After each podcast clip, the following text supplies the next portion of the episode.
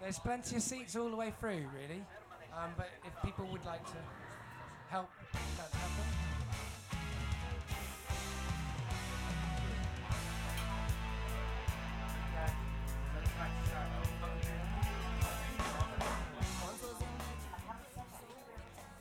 Right, okay. Oh, yep, come in. There's plenty of seats. That's great. Okay. right. Hello, everybody. Wow, it was a yay rather than a hello, but I'll take it. Right, welcome to Stand Up Tragedy. My name's Dave, and I'm your host. Now, what we do at Stand Up Tragedy is we invite people to come and stand up and do some tragedy. We talk to storytellers, spoken word artists, comedians, and more, and, and ask them to come and do their stuff here. Now, we don't know what they're going to do, so that's exciting. Uh, we're all in this, I'm in the same boat as, as all of you lot. We don't know what's going to happen on this stage, but one thing we do know is that it's going to have some tragedy involved in it because you walk down the street normally in your life, tragedy can happen to you at any time, right? You, you, can't, you can't plan for it. Well, tonight, we can plan for it. It's happening here on this stage. So we're going to hear some tragedy, but we're going to be, but it's going to be a mix of people. So there'll be some laughs as well as some tears. And stand up tragedy, we're a live show. But we're, but we're also a podcast, which means that although we've got quite a decent audience size here, uh, we're, we're broadcasting to an even bigger audience. So it's quite fun for performers to come here because even if there's no one here and it's a tragic, tragicest of gigs that there could be, there is still uh, a big audience there listening. But it's good to have you live because you're going to see it. They won't get to see it. Uh, so that's that's their problem. I like to slag them off uh, in front of them. They can hear me now. Uh, anyway, never mind that. So yes, stand up tragedy is about tragedy. Uh, so that's your content. No, expect tragedy to happen. Um, but we're also we're doing lots of things up in Edinburgh this year. We've got a really great lineup. So this is uh, I should say before I go into this, this is the Sadmin section. It's not it's not the most interesting, but it is the most informative. So yes, we've got lots of other shows happening at the Fringe. We've got some special editions of Stand Up Tragedy. So make sure you get a, a flyer from us and have a look and see who else is performing. And if you go to our website www.standuptragedy.co.uk, you can have a look through all the lineups that are coming up. So that's the shows we're doing here at 7:30. Apart from on Tuesdays, where we have special recordings of another podcast I do called Getting Better Acquainted. Uh, hello, everybody, come in. There's plenty of tragedy to go around. Okay, so yes, the other show I do is happening in here on Tuesdays instead of Stand Up Tragedy, Getting Better Acquainted, which is a, a conversation podcast, which today was mentioned in the Financial Times in the same breath as Desert Island Discs and WTF with Marc Maron, thus making all of my dreams come true, apart from it being in the Financial Times. Um, so yes. Um, so check out check that out on Tuesdays. On uh, we've got coming up on Saturday we've got Tragedy Fails Better with Paula Varjack and Dan Simpson, and then on Monday Tra- Stand Tragedy will be hosted by the amazing Samantha Mann. Now, if you don't know what that name means, you should come because that name is the best host we're gonna ever have on this stage, much better than me. So yes. We're part of the PBH Free Fringe, and that means that it's free to come in. Uh, art, which is free at point of contact, is something I really believe in. But of course, you may pay if you would like to when you leave. You can donate some money to us, uh, and that's quite important. It's important for two reasons. Number one, uh, a couple of years ago, I uh, lost my job because of the cuts, and now I'm trying to struggle and make it as an artist, and I haven't got any money. So it's important to me and my partner who's in the room because we need to pay our rent. Uh, so that's a good reason. But if you want some more kind of bigger, wider, big society, one might even say, reasons to give to the arts at the moment, it is that it's a tragic time in our country in terms of the politics going on. And it's the time to give back, not in a big society way, which I mentioned earlier on, because that's bullshit. But in a, in a kind of giving to the arts is the best thing that you can do at this moment so we can spread the tragedy and talk about the tragedy, talk about the stuff that's going on. So, yes. So now um, the, the section's uh, being enjoyed very much, I can see. So, yes. Um, There we go. So you can find us on Facebook. You can find us on Twitter at Stand Up for Tragedy. Our hashtag is Tragic Moments, uh, and you can listen to us on our podcast uh, and have and share the podcast and tell people about it. So that's the end of the of the admin. Well done for getting through it. I mean, I didn't even mention my show at 12:05 in the Cabaret Voltaire, my solo show, because uh, that's that's uh, that show is even more tragic than this one. If you feel that this isn't sad enough, come to that show. Right. So, without further ado, let's have our first performer on. She is doing a show called Adventures in Menstruating at 7:30 at the Stafford Centre, pretty much every day apart from tonight because she's taken the night off to be here with us. Put your hands together, everybody, for Chella Quint. Hi guys, hello. Hello, hi. So um, I'm Chella and I do a show called Adventures in Menstruating. Uh, it's bloody funny. Uh, it, uh, it really flows. It's period comedy. It, you know, well, it, it starts heavy, but it ends light. you know. Blood sister. right. Um, yeah, so um, I do a show called Adventures in Menstruating because I, I like science comedy and I do uh, a lot of different types of science comedy, like sex education and stuff about dinosaurs and planets and particle physics. Because hey, who doesn't love to hear about that kind of thing on a Wednesday night? But yeah, exactly. Thank you.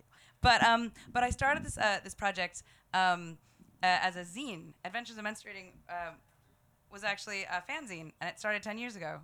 So this is the copy I made ten years ago.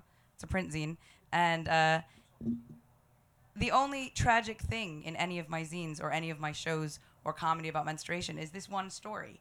Uh, and since I wrote it 10 years ago, I really wanted to share it here tonight because I wouldn't be taking a show called Adventures of Menstruating here without this one sad story. Uh, so uh, think about for a minute uh, how you learned about menstruation when you were a kid. Uh, if anyone ever had any menstrual experiences of their own, think back. Uh, if you were taught in school and the boys and girls were separated and the trans kids were like, what the hell? Um, and uh, because of course some men menstruate and some women don't, uh, and uh, gender's not binary. But of course the way they teach it in school is not particularly brilliant, and the ideas people come away with are not particularly helpful. And of course advertising doesn't help at all, uh, and there's a real stigma around. Um, well, I'll get to that. For my first adventure in menstruating, I will recount my leakage horror story. It was the winter before I turned 13 and I begged my parents to drive me through a blizzard to a remote neighborhood for my new friend Stephanie's birthday party sleepover. After consulting maps and trying to coerce me into staying home, they finally gave in to my pleading on the grounds that I was a bookish loner and needed to make more friends. Uh, you can laugh at that. I was really nerdy when I was a kid. They were like, oh God, a blizzard? Fine, sure. I packed my favorite pink Garfield nightshirt, the one that had my star sign Aries on it, because I thought astrology would help me make more friends back then. and it listed Aries qualities bold, direct, qualities I did not yet possess because the date and time you are born have no bearing on your personality. We finally navigated this winding country road with drifts piled three feet high and most driveways obliterated by snowplow residue, and arrived at a beautiful, massive house with all its lights blazing. My parents watched me ring the bell and go inside, and then they drove home to a quiet night of their own. It began all smiles. I was cheerfully introduced st- by Stephanie to her perfect parents and her cousin, Greg.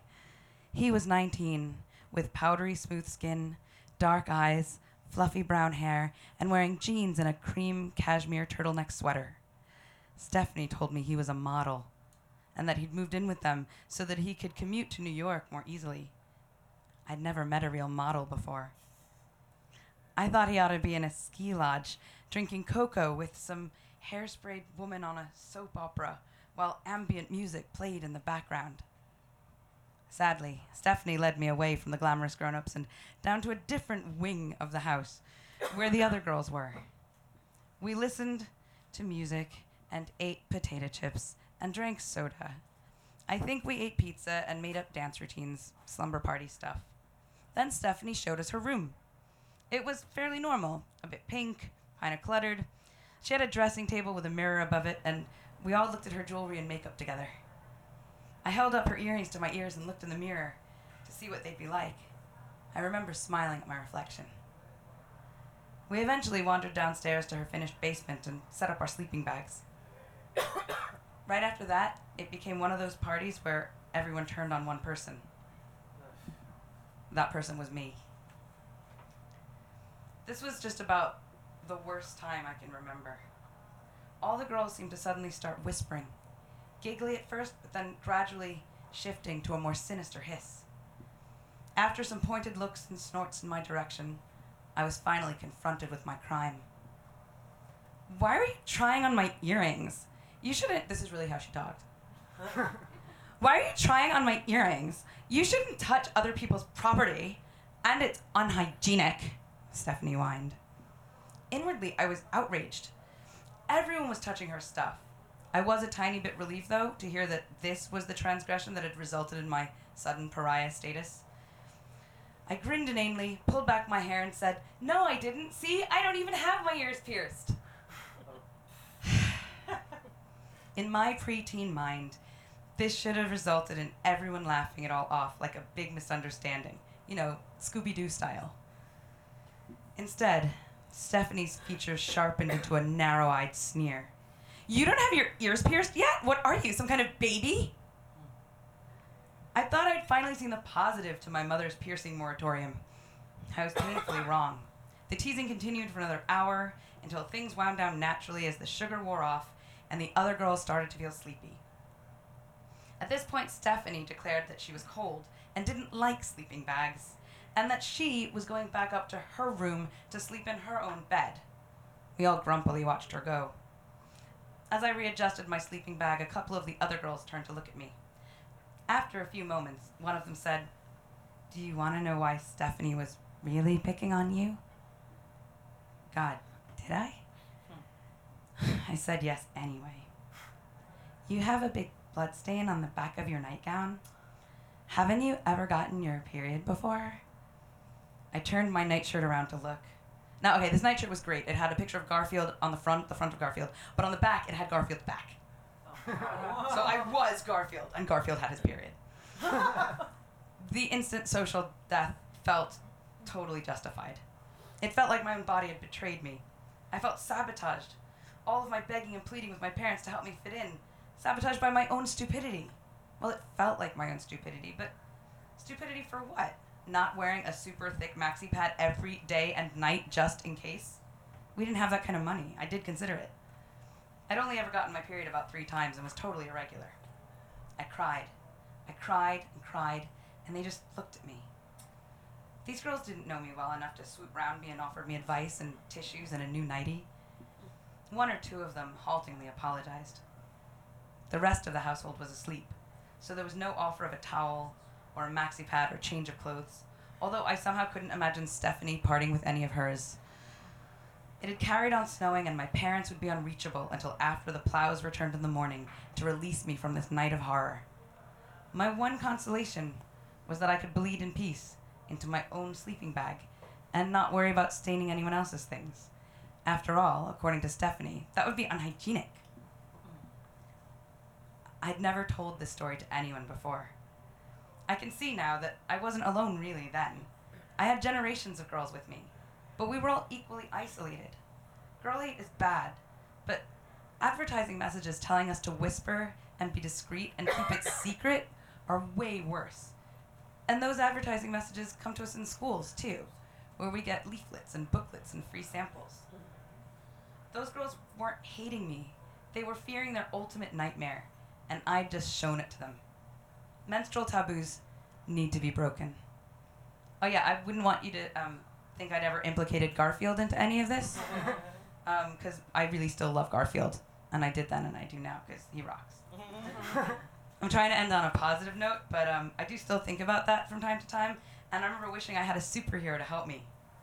By day, a mild mannered pharmacist, but when trouble is about to strike, she becomes Overflow, helping women everywhere to fight ridicule, overcome embarrassment, and to boldly wear light colors during their periods. And actually, um, ever since then, I've started using the word menstruator and not just woman.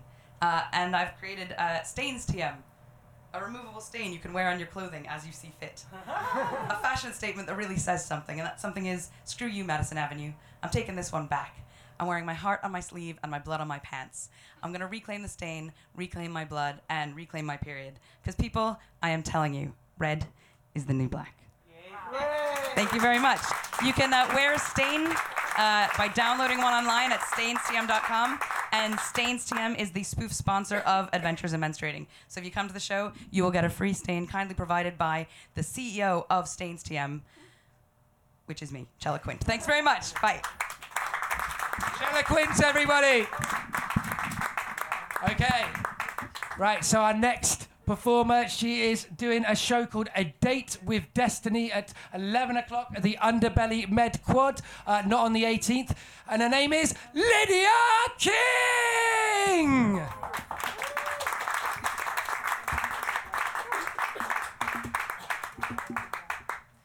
It's actually called a date with density. Oh. That's right. That's my handwriting for you. See what I did there. Hi.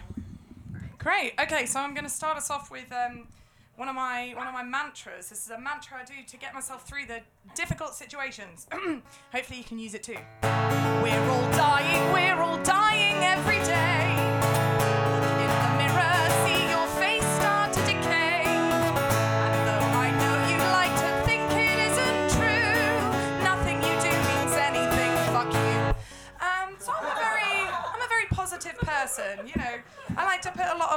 Positivity out there in the world, but um, I don't often get it back. I do get insulted quite a lot.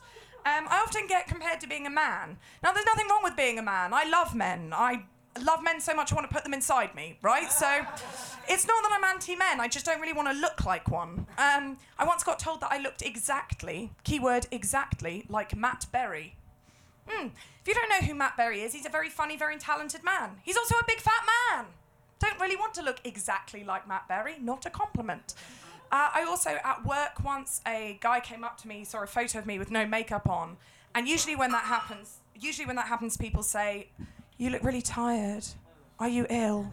No, it's just my face. Um, but this guy got creative, and he said, "Oh, Lydia, she's uh, she's a handsome woman." Hmm. Handsome is an adjective used pretty much exclusively to describe men. I would not say that as a compliment. Just say, that's a woman. Just take the descriptor out. That's a woman. Yes, that's a handsome woman. Fuck you. Uh, I also got told after a gig once, um, a guy came up to me and said, Can I offer you some constructive criticism? yeah, yeah, yeah, I know. Definitely the response should have been, No, thank yous. But uh, I said, Yeah, sure. And he went, I have to say, you're just, you're not really ugly enough to play the victim. I mean, that just grows on you, that one. That's like a little two handed. Not, not ugly enough. I mean, you're on the spectrum of ugly, but I just not quite far enough down that road for me to f- have any real sympathy for you or any of the experiences you've had. So that's a treat. Uh, two of my all time favourite insults came within about five minutes of each other. I was in a club for a friend's hen do, and um, I was at the bar getting some water. It was about three o'clock in the morning. And a guy, uh, two guys next to me at the bar, one of them turns to his friend and says, Oh, mate, is that your girlfriend? And the guy next to me looks at me and then goes, Oh, mate, no, obviously not. Ah. But I thought, eh, because I don't give a shit what two random fucking dudes in a club think, but I don't want to stand next to it, right? So I walked round to the other side of the bar, and on my way round to the other side of the bar, I got stopped by a very tall, very handsome man, appropriate use of the word handsome, handsome man who stopped me and said, Hey, you're really sexy. And I thought, eh? Because to be honest, at 3 a.m., those two statements have about equal weight with me. uh, but I made out with him anyway, because a girl's got to eat, right? Anyway, while we're kissing, as we're making out, his friend comes over, taps him on the shoulder, interrupts us kissing to say, Oh, no, mate, did the other girl go? Oh, well, worst case scenario, maybe you can shag this one. Sorry, worst case scenario. Surely, if the objective is to pull, the worst case scenario is not pulling. Or pulling some kind of horrendous skank who's going to piss in your bed and then steal your iPhone. I mean, as it so happens, I have supreme dominion over my bladder, and I am very middle class. I already own my own iPhone, so. Um, but it's fine. In those situations, I just have myself a, uh, a cheeky little one of these. I'm having a party and it's gonna gonna be so fun. I'm having a party and the guest list's only one. I'm having a party where I don't pick up the phone. I'm having a pity party on my own. I'm having a party and it will be so nice. I will bring the gin and I will bring the ice. I'll play some games like pin the tail on the donkey, except the pin is gin and the donkey, well, it's having a party where only sad songs play as I eat my way through the all you can eat buffet. I'm having a party where I cry and watch TV. I'm having a pity party just for me.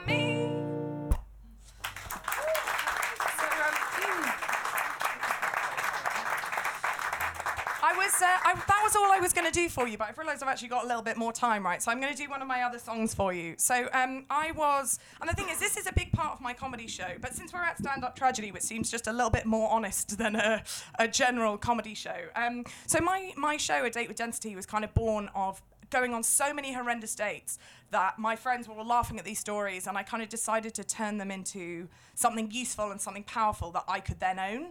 Um, so I'm really inspired by. I'm so sorry, I've forgotten your name. The girl who was just on before me, Chella. I'm so inspired by her and just her absolute frank honesty in front of a room full of people. It's amazing. So um, I'm just going to be honest with you. It came from it came from kind of a place of feeling really shitty about myself and kind of undesirable and very frustrated and very lonely. And um, and actually, I ended up turning it into um, a comedy show that seems to be going down pretty well. And if you've ever tried online dating and had a shit time, I, come see my show because um, believe me, I get you. Um, this song I wrote about um, a guy that I he was a friend of mine and I was sleep I started sleeping with him, and um, I basically was in love with him by like the second time we'd had sex. Which is a slightly accelerated timeline, right? It's because we'd been friends, I had a lot of invested emotion in him. So I sort of went friends, friends, friends, friends, friends, bang, bang, life partner. And he went friends, friends, friends, friends, friends, bang, bang, friends who bang. not really, not not ideal for me. Um, but anyway, I wrote I wrote this song about that situation. So um, this is one I only do two parody songs in my show. All the others are original. This is a this is a parody. So please don't sue me, Katy Perry. You think I'm pretty without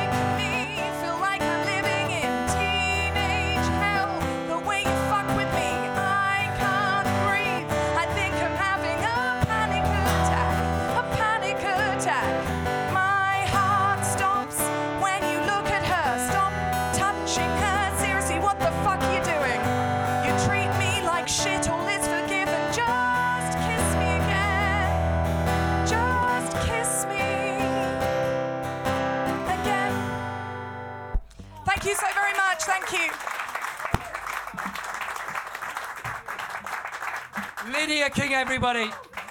And there we go. I mean, that's why I do a tragedy show because I take puns and I ruin them and do the original version of them. So yes. Right. So our next performer is performing at Immigrant Diaries at uh, 10 o'clock at the Assembly Rooms, uh, not on the 19th. Uh, put your hands together, everybody, for Sanjay Majhu! You may have noticed I kind of host like very quiet, then wrestling. Wow, good. Evening all, evening all. Any reverb? No. Bit of reverb delay. Uh, good evening. This is um, this is uh, one of uh, a few gigs I'm going to be doing at uh, in Edinburgh this year. Um, my name's Sanjay. I'm from the brown half of Glasgow. Okay. Anyone from Glasgow here? Yeah. It's the best city in Scotland in case you've just come from outside. But I was actually born in Kenya in Africa. Yes. You are? Yes. My sister's over here. Now, at that time, I don't know if you know, but it was the 70s, and uh, Kenya um, and Uganda wa- was quite a dangerous place. Idi Amin was killing people, chopping off their ears, and drinking in glasses of milk. If you want to know what Idi Amin was like, you go to that Sky Nigerian channel, and he's. Um, have you ever watched Sky Nigerian channel when the guy says, "Hey, pass the ball, and I will kill you"? So it's a bit like that. Idi Amin was just a crazy guy who didn't like Indian people. So all the Indian people decided to come to UK. So from Uganda and from Kenya, we all came here, and that was the tragedy. We had to get out of Africa, penniless, all the way into the United Kingdom, and we ended up in Bonnie, Scotland, which is the most beautiful country in the world. But I ended up in a place called East Kilbride. Does anybody know East Kilbride? It's a complete shithole of Scotland. Now in East Kilbride, walking down East Kilbride, there was no Asian people in East Kilbride, so I felt like I was just a scene out of Planet the Apes. When I walked down the street, it was like, "Hey, what the hell is that? Check that, mummy! A chocolate man." So all my days, all of a sudden, I got to realize that uh, people call me certain words, and those words were things like chocolate man, you black bastard, and things like that. And we grew up sort of having to put up with that sort of racism. But I don't really use that as an excuse because when I was at school, when we got there, unfortunately the teacher brought me to the front of the class, and as usual, nobody Dave's got it right, but nobody seems to get my name right. So she said, We got a new boy in the class, and his name is Sanjay Mashnu. So straight away I'm going to the front of the class, it's Sanjay Majhu. And I'm playing the xylophone. And remember, I'm just the f- first day at class. I'm the first Asian in the school and the school decided to play a wee xylophone tune. And unfortunately, it was to the tune of the number one hit of the week, Boney M. There's a brown girl in the ring. So unfortunately, as I'm playing xylophone, the whole class is singing, "There's a brown boy in the class, tra la la la la." So anyway, um, there's always some wee stupid Ned in the class, you know. And I had Jason Wiley. Jason Wiley was the craziest wee guy. He was like an inbred guy from East Kilbride with cross eyes. He goes, "Hey, big man, see you, chocolate man, right? Are you a Protestant? Are you a Catholic? And I said, uh, Well, Jason, because I was still English at that time, or, or Kenyan.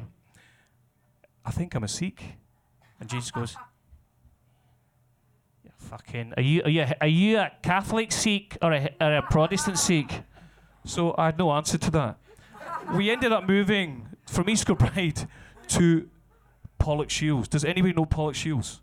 It's a place in Glasgow where you play Spot the White Man.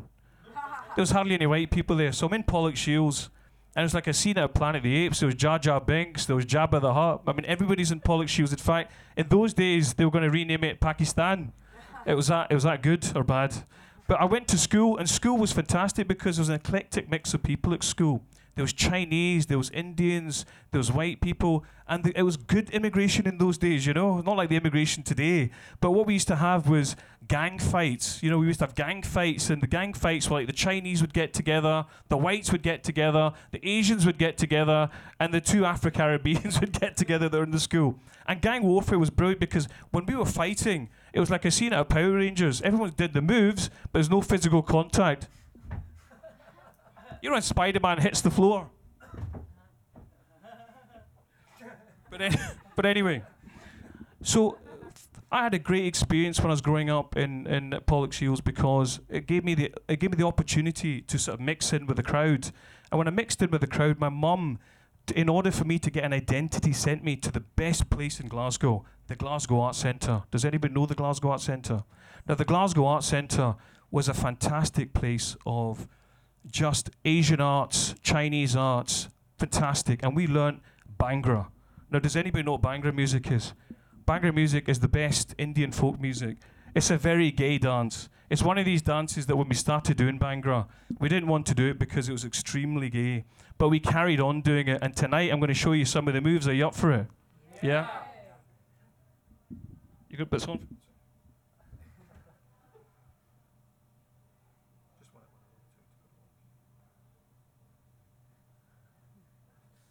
Awkward pause and all that.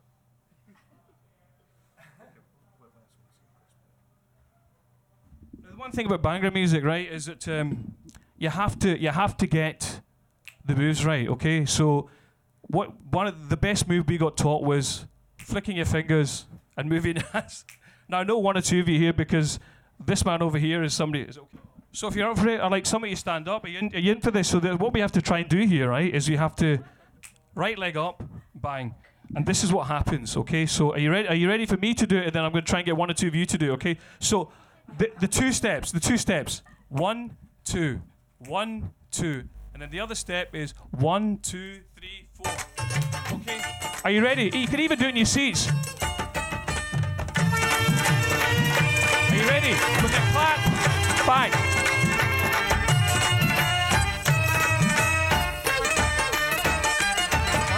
All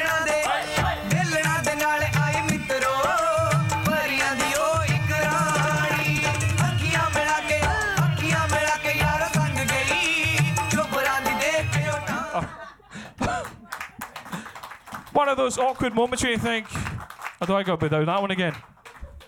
But anyway, uh, we actually ended up forming a Bhangra band when we were kids, and we played T in the Park. And I, I absolutely used to tell my kids that Dad had a gig in T in the Park. But what I didn't say to the kids was, Dad's played to an audience of zero at T in the Park. because what happened was, there's about 10 people in Bombay Talkie, which was our Bhangra band. It was our Punjabi folk music band. And when we went to T in the Park, we were put into the talent tent.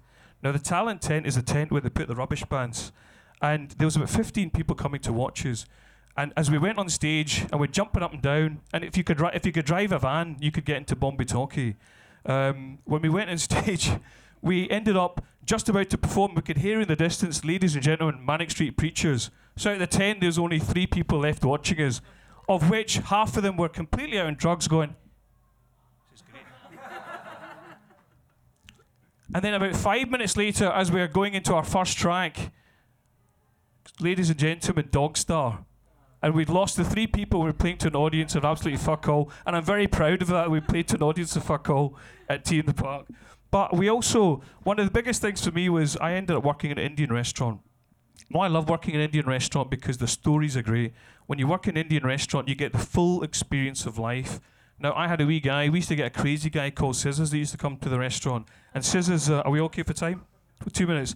And I'm just going to go this quickly. Scissors would always come to a restaurant completely out on drugs.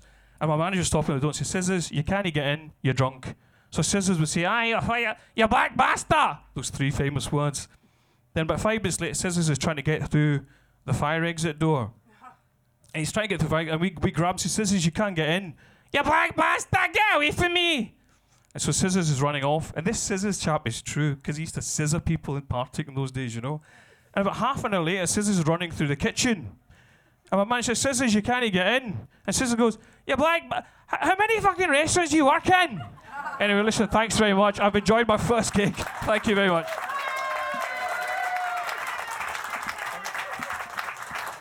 Sanjay Majhu, everybody!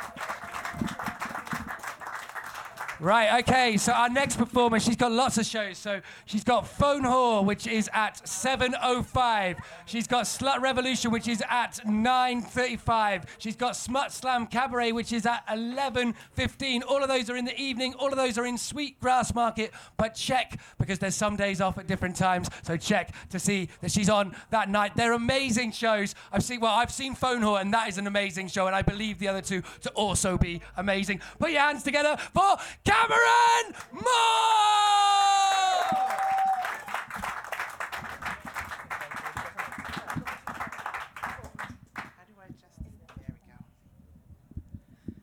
So, as you might imagine from the title of my show, Phone Whore, uh, it's based on my work as a phone sex operator. That is something that I, I do do when I'm touring back in North America uh, and when I'm off tour. Uh, it's, it's only slightly marginally better paid than being a fringe performer, but somehow they all, mo- you know, it all levels out to a baseline just below poverty, so that's fine. Um, so yeah, I, I, I used to when I first started doing phone sex, I used to be a little bit ashamed about it because there's a certain amount of stigma about doing sex work, and uh, phone sex is definitely misunderstood. Um, a- and, after all, it's not something that you would necessarily uh, pick out of the lineup at the high school career fair, right? Uh, you know, oh yeah, librarian, uh, phone sex, that's the one. Nobody plans to be a sex worker. I doubt it. I, I just don't believe it. That's such a rare thing. Um, I had started out uh, with a lot of different careers. Um, a food writer, uh, did did waitressing for a little while. I did library work, and then uh, I was in marketing at a textbook publishing company, and uh, got laid off in that famous recession of 2008 2009 at the end of that recession, there were, you know, 200 applications for one waitressing job, and uh, I I was um, on the verge of of serious like. Uh, food scarcity for a couple of months but a friend of mine finally said um, you know you have a great voice. You should do you should do phone sex. Here's the website where all the companies are hiring. Um, and at first i said oh you know who does phone sex? I'm a feminist. Uh, i didn't think that was an option. Um, but I, I, I had I had to do it. I had to get some money, so I went with the first first legitimate offer, and um, I'm still with that company. Uh, it, it turned out to be like I started it because I was desperate. I kept doing it because it turned out to be something I was very good at. Uh, oddly enough, it, it rewards like two two two personality traits that aren't often taken seriously out in the real world a motor mouth and a gutter mind. Um, so uh, it actually turns out to be a great profession for me, uh, aside from the, uh, the crushing isolation and the, uh, and, and uh, you know, the low pay. But in other respects, just to put the silver lining on it, in other respects, it's quite nice. I get to work on my scripts. I get to, uh, I get to uh, fuck around. I mean, uh, network on Facebook. Um, you know, uh, memorize my lines. Uh, it's all. It's. I get to wear pajamas all day. Um, so it's all right. Um, I think people imagine that it's it's mostly like terrible talking with men about their dicks. Um, I think that's partly because uh, because society hates men's sexuality so much. Um, they think that the men who call in are creeps and losers, and God, you must suffer. Don't you hate men after all that?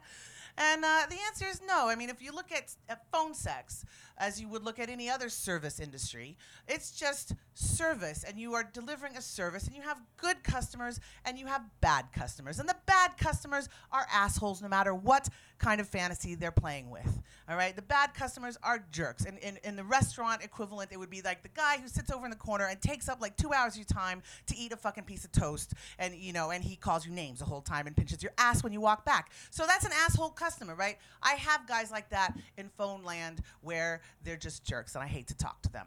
Um, if you ever want to look me up on my blog, I sometimes write up some of my calls. I do like a call of the day. You can read all about it. There are people like Extreme Top, who's so extreme, but he's an asshole. Um, it's independent of, of, of him wanting to staple gun me to the wall, for example. Ooh, that just got dark really fast. All right, so um, so there are asshole customers, but then there are good customers. Um, if you've worked in, in restaurants or bars, you know these people where you're happy to see them come in and you know that you'll have a good conversation and you know that they will buy lots of drinks and in the States they will tip you and, and they'll just be pleasant and they'll bring people in and buy expensive things and that's wonderful. I have customers like that. Um, people often ask me, do you ever form, do you ever enjoy your calls? And what they really mean, are you jerking off while you're having the phone sex? And the answer is no to that. But I do develop relationships with my customers. Um, I don't mean like we're going off the grid. I don't mean that I'm meeting them in person, but I mean that I'm feeling a connection to them. Um, again, go to my blog. You'll see I, I write up some of those customers too. Um, one of my favorites is uh, I call him bilingual Poppy. Um, because he, he, he likes to, he, he's bilingual, Spanish, English. And when I first got him, the first call that I did with him, my operator, uh, my dispatcher said, So do you speak Spanish? And I was like, no, actually. She says, okay, I didn't tell him that you did, but he likes to speak Spanish. Um, as it turns out, I have a very good ear for language. I speak three other languages befi- besides English. Uh, he, he started teaching me the words that he wanted to hear. So now I know five ways to say fuck my ass in Spanish, which is fantastic and not very transferable, as it turns out. So, um, so he, so bilingual Poppy, one of my favorites. I love to talk to him because he's so joyful about what he wants, and his fantasies are, are are numerous and varied, always around butt sex, but also involving cake. Uh, so that's okay. That's cake and butt sex. That's a good combo. Um, I have another guy uh, who I talked to for quite a while. Uh, his name was Larry, and he uh, and he um, he lived in northern Alabama. He told me some of these details. Larry now. Larry was special. The first time that I talked to him, uh, he ordered a 10 minute call. And uh, this was very early on in my career, so I was very eager and I wanted to make sure I was doing it right. Well, so he gets on the phone, and the first minute, he just wants me to say dirty things to him. It didn't matter what, it didn't matter if I was impugning his masculinity or talking about him sucking dick or sniffing my panties. He was an equal opportunity fetishist, all right?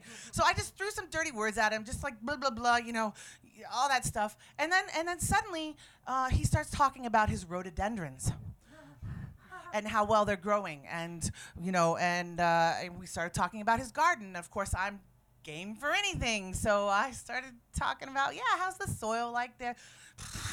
I didn't know what was going on. About two minutes before the call ends he said uh, i said um, I said, so Larry, did, did you want to come during this call? And, and he said, oh, no, honey, I came eight minutes ago. I just wanted to talk.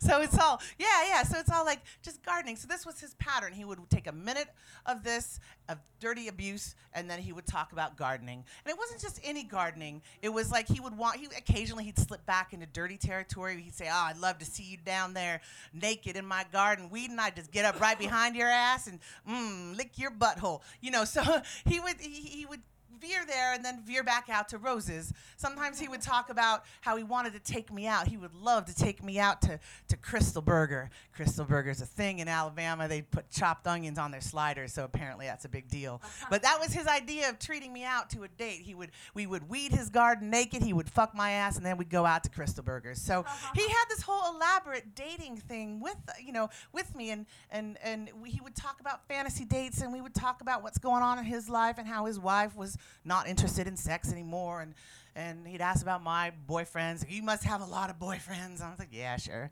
Uh, um, and and we went along like this for quite some time, like two years. Uh, he uh, he you know was sick. He talked about how sick he was. He had different diseases. He was old. He was late 60s probably, but he was always so cheerful. He called me every month like clockwork. He knew my birthday. I knew his birthday, and he would always celebrate his birthday with a phone call. And uh, about a year ago, maybe a year and a half ago, I, I was just flipping through the cards, and uh, I realized that I hadn't heard from Larry in a while. And um, the thing about that, right, is in any other service industry that doesn't involve sex, there's ways of following up. You know, like you know who they are, you might be able to track them down somehow. But in phone sex, there is no way that you could call up the number that you have on file and say, hey, how's Larry doing? So uh, he's probably dead. He's almost certainly dead. And um, I wasn't expecting to feel this right now. but he, he's almost he's, he's, he's almost certainly dead. It's been a couple of years since I talked to him, two and a half years. And uh, I guess I just wanted to wrap that up by saying, um, just because I take money for the work that I do, getting men off over the phone, uh, it doesn't mean that I don't miss them in a deeply personal way when that stops. Thank you. Cameryn Moore, everybody. And you should totally check out all her shows. They will be amazing. Okay, right.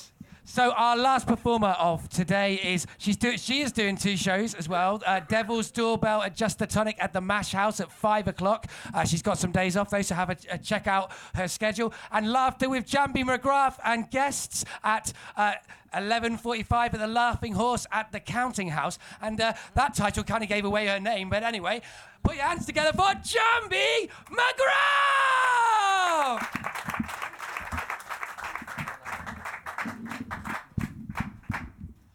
Thank you. Nobody does tragedy better than me. Uh, so uh, I used to uh, be rather ignorant, and when they talk about things like collateral damage, I just thought that was something to do with the skin.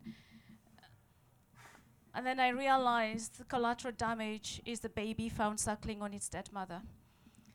And that baby happened to be my father. On the 18th of January of last year, I was hanging out with my friends, chilling out, having a great old time. And then my father had to ruin it for me by dying. So I get to his funeral in Kenya.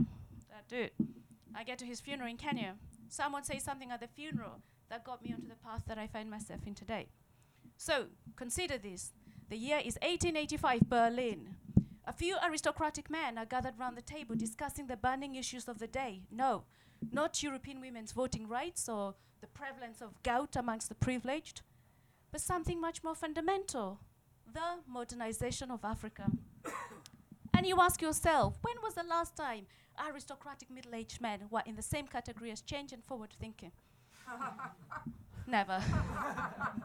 Absolutely never. but sat round the table were Britain, France, Germany, Italy, Portugal, Spain, having a siesta, and Belgium.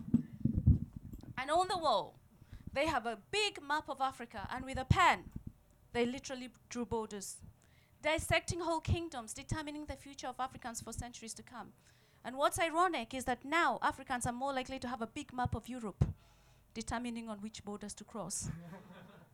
but at the time, we were nothing to them but just jungle savages. So it was decided that France would take the western part of Africa, that Britain would take the middle strip of Africa, that Belgium would take the Congo. And at, at the time, the Congo was under the kingship of King Leopold II, a nutcase who managed to kill half of the population in seven years. Now that's careless. 10 million people killed in seven years. I would say that's very careless. Germany took the three countries, when measured on the map, equals to an isosceles triangle. Talk about anal. and when Spain woke up from their siesta, that was all that was available. Goes to show you don't sleep on the job, huh? Uh, and so it was that Kenya was declared a British colony in 1895 by Queen Victoria.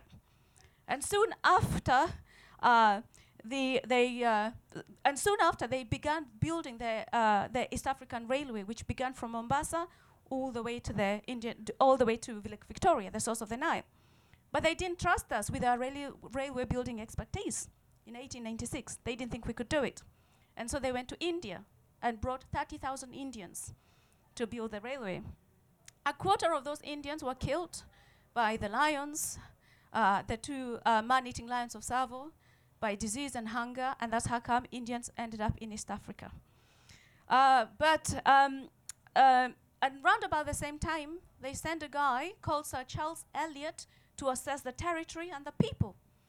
His assessment of the territory was that the central province of Kenya, with its bright red soils and high rainfall, was easily the best place in the world and therefore perfect for the British.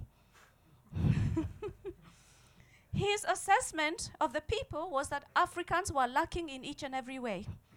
Until one of the African men dropped his trousers, the whole place went dark. He renamed it the Dark Continent. He also renamed the central province of Kenya to the White Highlands.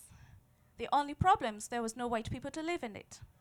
So they placed adverts in London advertising cheap land and cheap labor. The respondents all Etonians. And we know what fun those boys can be. they also placed adverts in South Africa. The respondents, just the racists. And off to the new frontier. And so now we had white people to live in the White Highlands. And the white people, but uh, how about the Kikuyu farmers that already lived there and had done so for centuries? Uh, but getting rid of them was easy. They would turn up, touch the village. The panicked villagers were hoarded into a lorry and boom, expelled into some desolate land surrounded by barbed wire called the native reserves. What could go wrong? But the settlers settled in rather nicely, the white settlers. They had, wait for it, swinging parties. They had orgies. They turned the central province of Kenya into one huge hedonistic haven of sex, drugs, and oppressor native. so you can imagine the type of decisions they would make for the natives. The natives had no permission to leave the reserves without a special permission.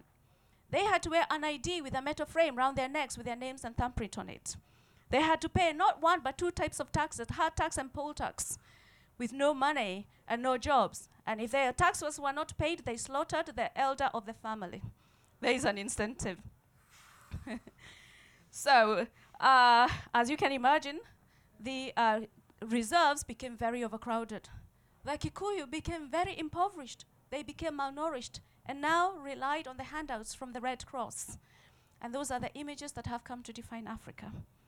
Obviously, the Kikuyu became very, very angry with the situation. They went to the British and asked them for a bit of land. They were dismissed as jungle buffoonery. So they had no choice but to take up armed rebellion. They formed a group called Muhimu, which the British misinterpreted to be the Mau Mau. And they had no uh, weapons, they had no money to fight. And so they used tactics like attacking those who were loyal to the British, and also they also started killing the settlers, who became hysterical they marched to the governor of Kenya and insisted that something be done to the Kikuyu who were ruining their orgies. And so, uh, on the 21st of October 1952, with express permission from Winston Churchill, Kenya was declared a state of emergency. And under the state of emergency, 20,000 troops were brought in from Royal Lancashire Fusiliers, from Ro- Royal Northumberland Fusiliers, and from the King's African Rifles. And amongst those were their brightest star, a young man by the name of Idi Amin Dada. So before he became the president, he worked for the British Army. they loved him. They kept promoting him. He was an effendi. Before he wanted more, he became nicknamed the Butcher of Uganda. And that was not for his culinary skills. And uh, so, under the state of emergency, all the Mau Mau were to be arrested. But no one knew who the Mau Mau were. Because to join the Mau Mau, one had to take an oath of allegiance. And because of Kikuyu superstition, that oath was unbreakable, making it virtually impossible to distinguish between those who had and those who hadn't taken the oath. So the decision was made to arrest all the Kikuyus, 1.5 million of them. The white settlers became armed. They formed vigilante groups. Their new motto became the only way to improve a Kikuyu is to obliterate the lot. They'll be doing up and down patrols, marching. The only way to improve a Kikuyu is to obliterate the lot. They opened their own ad hoc jails and torture chambers. They went all Joseph Rizzo on us. And so it was that my mother, eight years old, was fast asleep in the sack that she used to sleep in. They were woken up in the dead of night by shouting and screaming announcements from the tannoy. My grandmother grabbed her children. She ran outside. The village was on fire. These people had become serial arsonists. They ran to one direction. There was guards with dogs. They ran to the other direction. There was someone shining torches in their faces. They were hoarded into a lorries. Men were separated from the women and children. Men were taken into uh, special lorries to detention centers. Women and children were taken to special villages. So by morning, my grandmother found herself with her children in a field surrounded by barbed wire and a watchtower. And over the coming days, uh, they had to build their accommodation. I've got two more minutes to finish this story, so you can imagine the pressure. So, so, so the women were told they had to build their houses, but until they built their houses, they had to sleep outside It didn't matter if a woman had given birth or had a newborn baby, they had to sleep on the ground. And so, for the next eight years of her life, my mother spent her, her years, childhood, with her, with her mother and her sisters in a concentration camp. They were only released in 1960 when Britain decided to give Kenya our independence. A condition of us signing the independence was that we must never talk about this. So don't tell anyone I've spoken about this. Good night. Njambi McGrath, everybody. And I don't think the reviewers are going to be saying that we don't have enough tragedy in this one, right? Tonight, as they have occasionally accused us in Edinburgh. So yes, now is the time, sort of, to sort of. I guess let's let's just have a little f- a shakeout. I feel like it's like there's been a lot of like emotional stuff said tonight. Good stuff. Good idea. Um, yeah, this is.